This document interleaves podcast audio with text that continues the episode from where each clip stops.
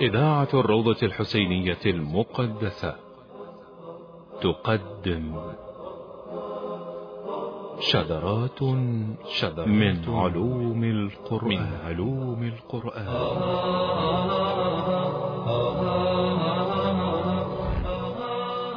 شذرات من علوم القرآن. إعداد وتقديم السيد مرتضى جمال الدين. شذرات من علوم القرآن. مونتاج نورس الكربلائي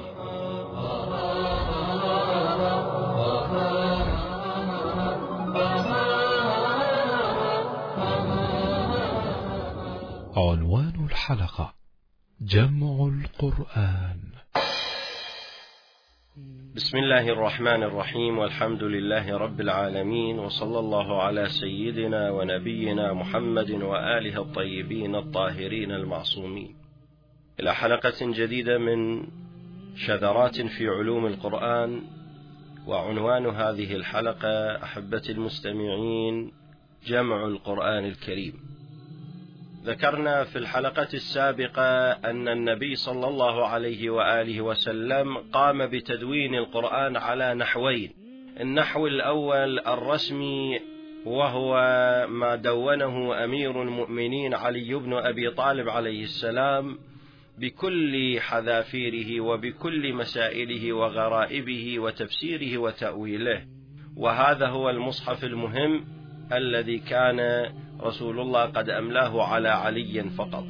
أما ما أملاه النبي من القرآن على بعض الصحابة أو أخذوه من علي من هذا المصحف الرسمي فقد أيضا دونوا لهم مصحفا. فاشتهر مصحف لابن مسعود ومصحف لابن عباس ومصحف لأبي بن كعب ومصحف لعائشة ومصحف لمعاذ بن جبل وهكذا حتى اشتهروا بأنهم من جماع القرآن في زمن رسول الله صلى الله عليه وآله وسلم.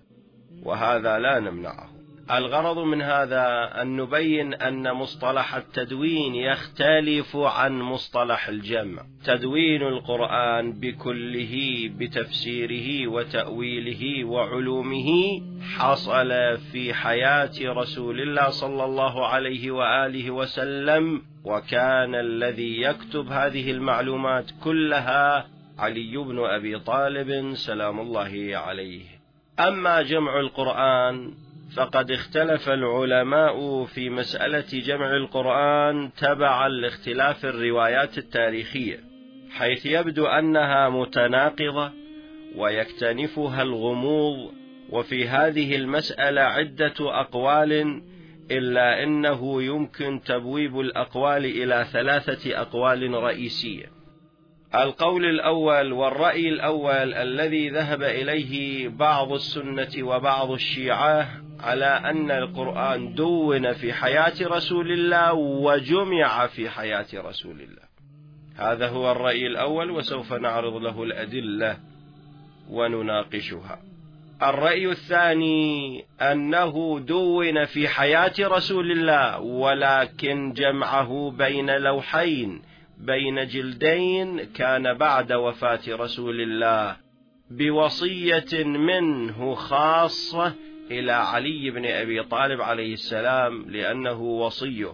إذ إن النبي كما أوصاه بالخلافة أوصاه بأن يجمع القرآن الذي دونه في حياة رسول الله.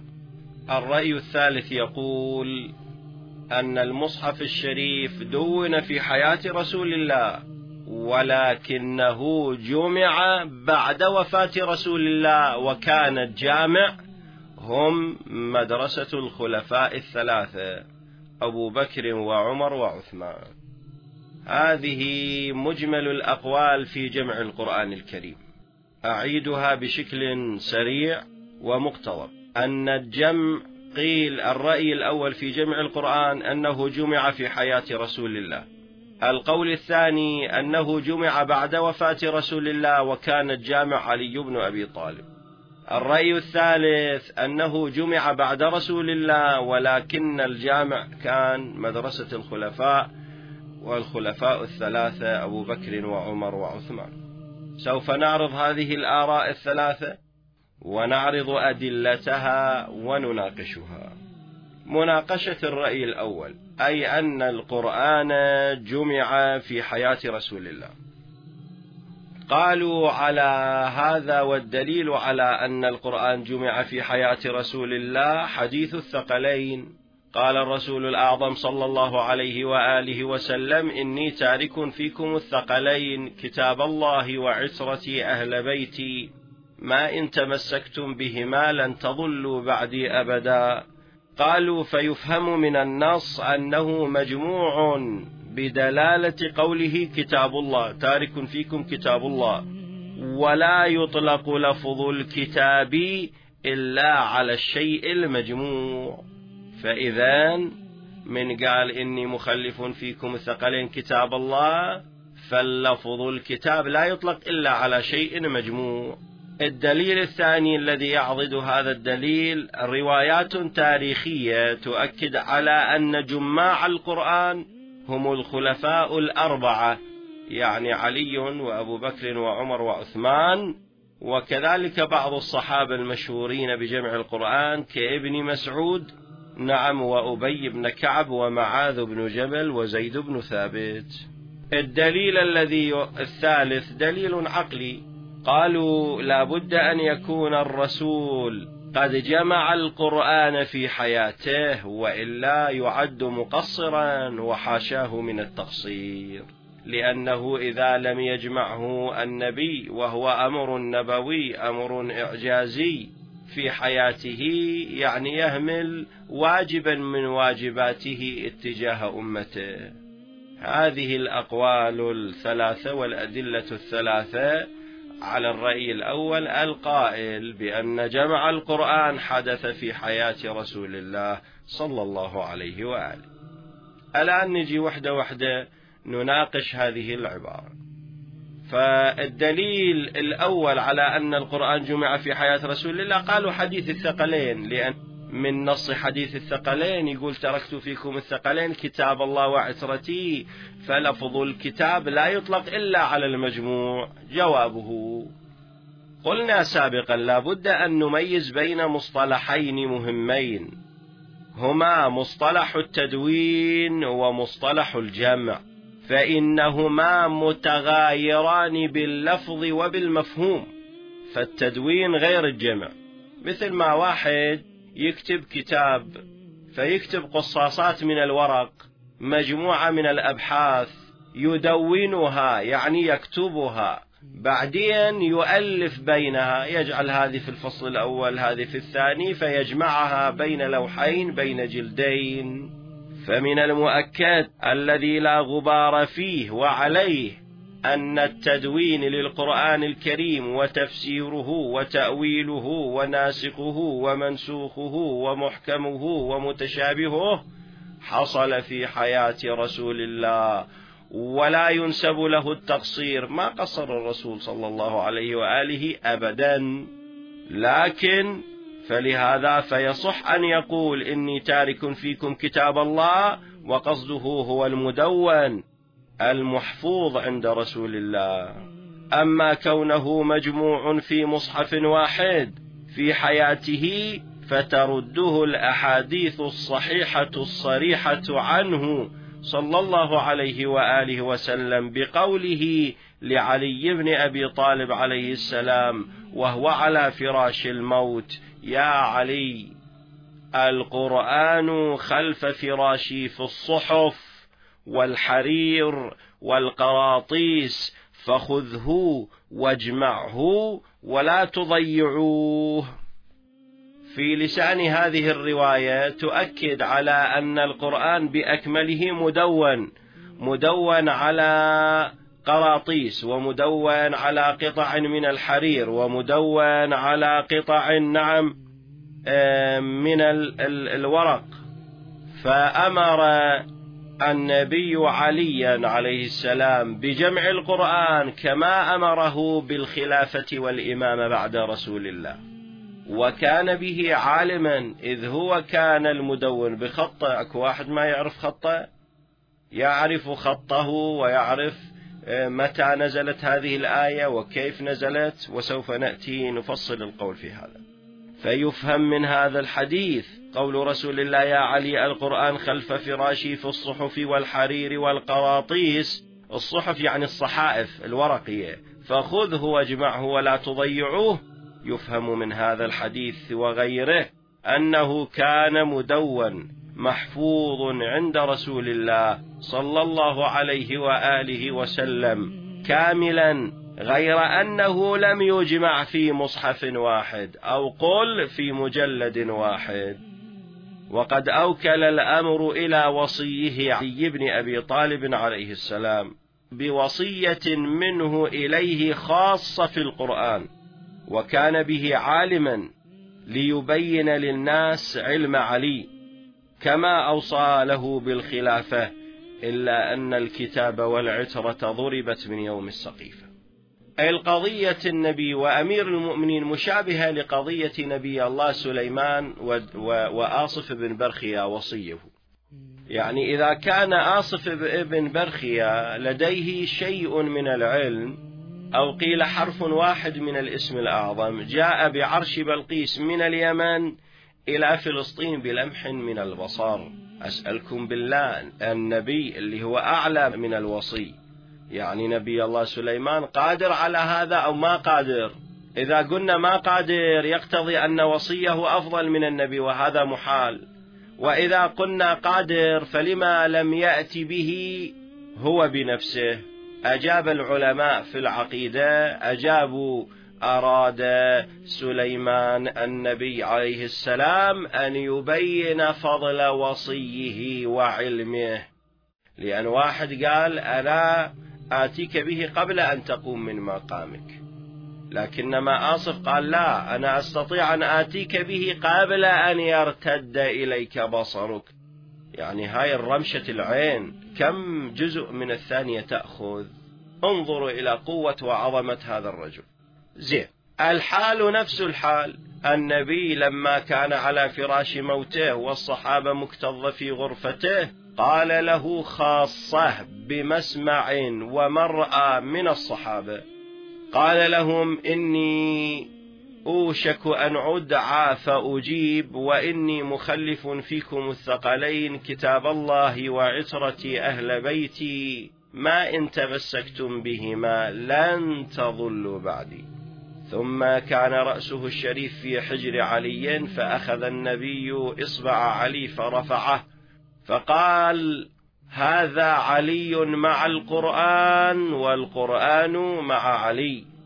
وقال علي يعلمكم القرآن بعدي. وقال لعلي دون الصحابة يا علي أنت خليفتي وقاضي ديني ومنجز عداتي. يا علي القرآن خلف فراشي هذا. فخذه واجمعه ولا تضيعوه. نص العبارة هكذا. خذه ضمير المفرد واجمعه ضمير المفرد ولا تضيعوه. ضمير الجامع عائد على الصحابة. لا تضيعوه كما ضيعت اليهود توراته. فإذا وأخذه علي عليه السلام. وشده في قطعة قماش لأن تعرف النبي قال هذا القرآن هو في الحرير والقراطيس والصحائف. فجامع في قماش وشده وختم عليه بختم وأخذه إلى البيت. لما توفي رسول الله صلى الله عليه وآله وسلم والناس غدروا بعلي مكث في بيته يؤلف بين القرآن. يؤلف شنو يعني؟ يعني يجمع بين الآيات أولا والسور ثانيا ثم يجمعه بين اللوحين وكان به عالما سوف نأتي للتفاصيل. فإذا دليل حديث الثقلين على أن الكتاب مجموع في حياة رسول الله لا يفهم من هذا. نعم يفهم منه أنه مدون. ثانيا الدليل الثاني الذي جابوه على أن القرآن مدون في حياة رسول الله. قالوا بأن الصحابة قد جمعت القرآن في زمن رسول الله. فجوابه نعم لم يبخل رسول الله صلى الله عليه وآله وسلم على الصحابة. فقد عرض عليهم القرآن وتدوينه. وهناك شواهد تبين أن الصحابة كانوا ينسخون القرآن من المصحف الذي كان عند الإسطوانة وكان رسول الله صلى الله عليه وآله يعطيهم عشر آيات. عشر آيات ما ينتقلون إلى العشر الأخر حتى أن يكتبوه ويعلمهم القراءة والعلم يعني التفسير والعمل بها. ولكن لا يعلم بوجه الدقة أنهم جمعوا كل السور القرآنية أو لا. يعني الوارد عن ابن مسعود هذا اللي هو اشتهر على أنه جامع من جماع القرآن يقول أخذت من فم رسول الله سبعين سورة وإحنا عندنا مئة وأربعة عشر سورة. فإذا سبعين سورة عدد آه، يعني ثلثي السور أخذها من رسول الله. هكذا معاذ وهكذا زيد بن ثابت وإلا ما اضطر زيد بن ثابت بعد الخلافة بعد وفاة رسول الله أن يستعين ببعض الصحابة حتى يجمع القرآن. كان استعان بما عنده وانتهت القضية. إذا فهذا مردود كون الصحابة جمعوا القرآن. وإن تنزلنا وقلنا أن الصحابة جمعوا القرآن في حياة رسول الله فإنهم جمعوه لأنفسهم ودونوه لأنفسهم. لأن مهما كان قلت أنا سابقا القرآن نزل بأيادي معصومة بأيادي مصطفات من نون إلى القلم إلى اللوح إلى إسرافيل إلى ميكائيل إلى نعم جبرائيل إلى النبي. كل هذه القنوات معصومة. فلما يريد النبي يدونه لابد أن يدور قناة معصومة. وما أكو قناة معصومة غير قناة علي بن أبي طالب فدون القرآن بخط يده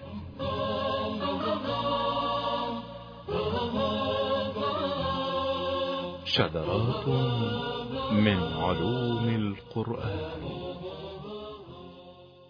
فإذا كان الصحابة يجمعون القرآن من فم رسول الله ويدونوه وكل صحابي لديه مصحف واللي يريد يراجع كتاب مصحف الصحابة لأبي داود السجستاني صاحب السنن سنن أبي داود.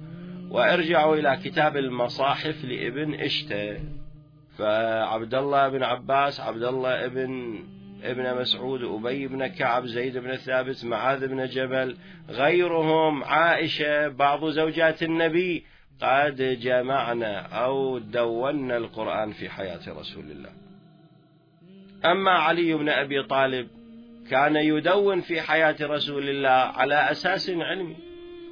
وقد ذكرنا فهو كاتب الوحي الرسمي للسماء. وقد ذكرنا مرارا وتكرارا رواية أمير المؤمنين التي يتصدرها بهذه الكلمة التي يتحدى فيها كل العالم سلوني قبل أن تفقدوني. يقول ماكو أحد من الأئمة ومن قبله أو بعده قال سلوني قبل أن تفقدوني غير علي بن أبي طالب. فهو القائل سلوني قبل أن تفقدوني فوالله ما من آية ما من آية تفيد العموم تفيد الجمع. إلا وقد أملاها علي رسول الله صلى الله عليه وآله وسلم يعني أملاها علي يعني ردها علي آه، بصوته الشريف من فلق فيه.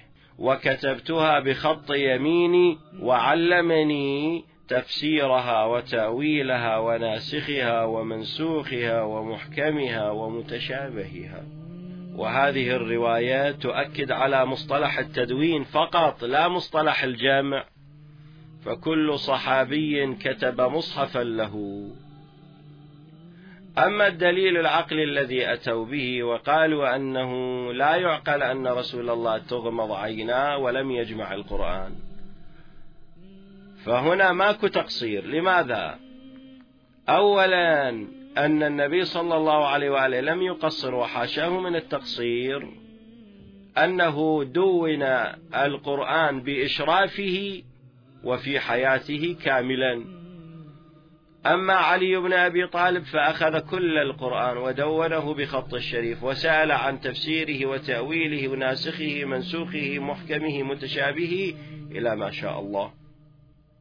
أما جمع القرآن الكريم فهذا أمر لم يحصل في حياة رسول الله بل حصل بوصية منه إلى معصوم من المعصومين. يعني مطمئن أن علي يقوم بهذه المهمة. فهذا لا ينسب للنبي تقصير إنما أراد أن يبين فضل علي في القرآن الكريم. فدونه علي بن أبي طالب بعد عفوا دونه علي بن أبي طالب في حياة رسول الله وجمعه بين لوحين بعد حياة رسول الله. ثم أن القضية مسألة تاريخية هي مجتهد عقلي. ولهذا الشيخ محمد هادي معرفة في كتابه الرائع تلخيص التمهيد في علوم القرآن الجزء الأول يذكر يذكر في قضية جمع القرآن ويناقش من يقول في الدليل العقلي أنه لا يعقل أن النبي يموت ولم يجمع القرآن. قال له مولانا أن المسألة كلها هي مو مسألة عقلية هي مسألة تاريخية فنحتكم إلى النصوص التاريخية الواردة. فالنصوص التاريخية الواردة تقول أن القرآن دون في حياة رسول الله. وذكرنا الصحابة على جهة دونه علي بن أبي طالب على جهة دون. لكن جمع القرآن بين لوحين قام به أمير المؤمنين بوصية من النبي الأعظم صلى الله عليه وآله. فإذا هذه الأدلة قد دحضت بأكملها كون أن القرآن جمع في حياة رسول الله. لا القرآن دون كاملا في حياة رسول الله أما جمعه فبعد حياة رسول الله. الآن نصل إلى هذا البحث وإلى هذه النقطة. من الذي جمع القرآن بعد حياة رسول الله؟ هل هي مدرسة الخلافة أم علي بن أبي طالب؟ وما هي الملابسات التي أحاطت بهذا الموضوع الشائك؟ جوابه كما يلي أيها الأحب. أما الرأي الثاني أنه جمع بعد وفاة رسول الله صلى الله عليه وآله وعلى يد وصيه علي بن أبي طالب عليه السلام فإليك الأدلة. أما من القرآن قوله تعالى بسم الله الرحمن الرحيم إن علينا جمعه وقرآنه فإذا قرأناه فاتبع قرآنه ثم إن علينا بيانه. الآية في سورة القيامة. يقول ابن شهر آشوب شوف هاي الآية تدل من القرآن على أن القرآن جمعه علي. ابن شهر آشوف في المناقب. في تفسير هذه الآية قال ضمن الله لمحمد أن يجمع القرآن بعده علي بن أبي طالب عليه السلام وقال ابن عباس فجمع الله القرآن في قلب علي وجمعه علي بعد موت رسول الله صلى الله عليه وآله وسلم بستة أشهر. إذا ضمن الله لمحمد أن يجمع القرآن منه علي بن أبي طالب وهو معصوم وهو نفس النبي فماكو اختلاف من هالجهة وفي تفسير القمي قال الإمام الصادق على آل محمد جمع القرآن. وفي البحار عن تفسير القمي عن الصادق عليه السلام قال قال إن رسول الله صلى الله عليه وآله وسلم يا علي القرآن خلف فراشي في الصحف والحرير والقراطيس. نفس الرواية السابقة. فخذه واجمعه ولا تضيعوه التفت إلى الصحابة فخاطبهم بخطاب الجمع. ولا تضيعوه كما ضيعت اليهود التوراة. يقول الرواية فانطلق علي فجمعه في ثوب أصفر ثم ختم عليه في بيته. ختم عليه يعني آه، وضع شاهدا على عدم آه، فتح هذه الصرة التي فيها القرآن. حتى لا يسقط منه شيء أبدا. وقال لا أرتدي حتى أجمعه. يعني لا أرتدي برداء حتى أجمعه. هاي من تفسير القمي. رواية أخرى في البحار عن تفسير القمي أيضا. عن الثمالي عن الباقر عليه السلام قال ما أجد من هذه الأمة من جمع القرآن إلا وصي محمد. فهاي رواية واضحة على أنه ما أجد يعني ما موجود واحد جمع القرآن إلا وصي محمد صلى الله عليه وآله.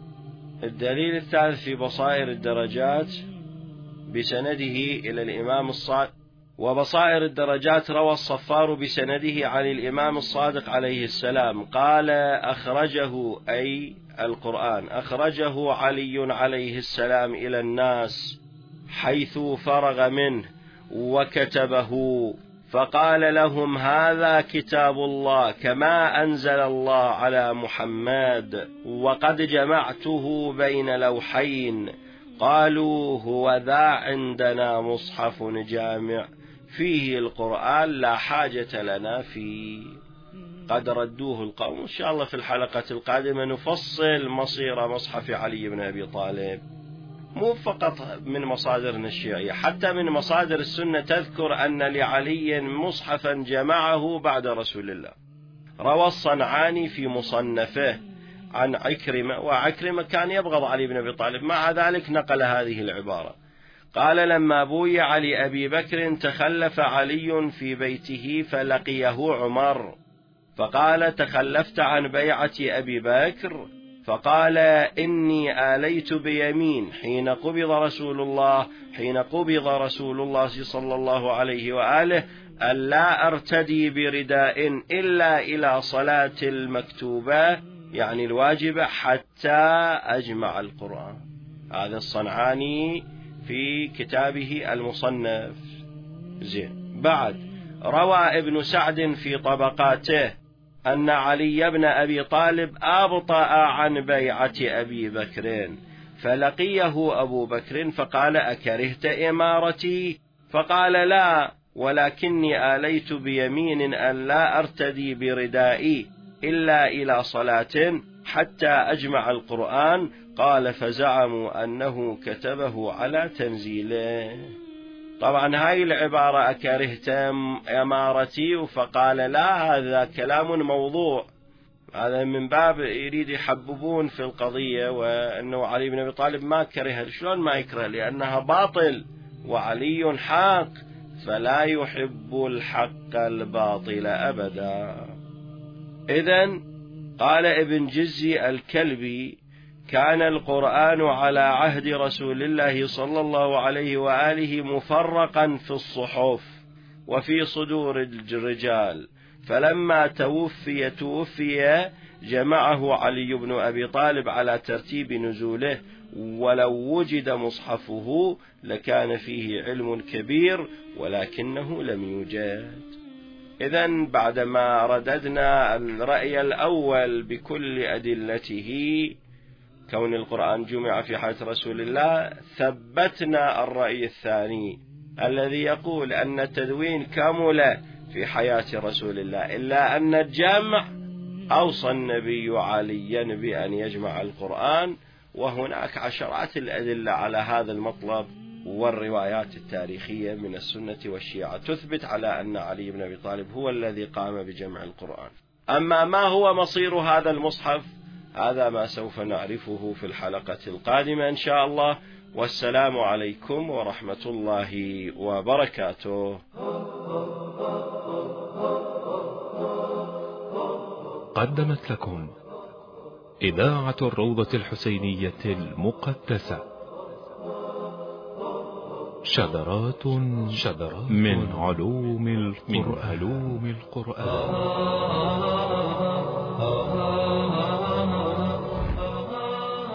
شذرات من علوم القرآن. إعداد وتقديم السيد مرتضى جمال الدين. شذرات من علوم القرآن. مونتاج نورة الكربلائي.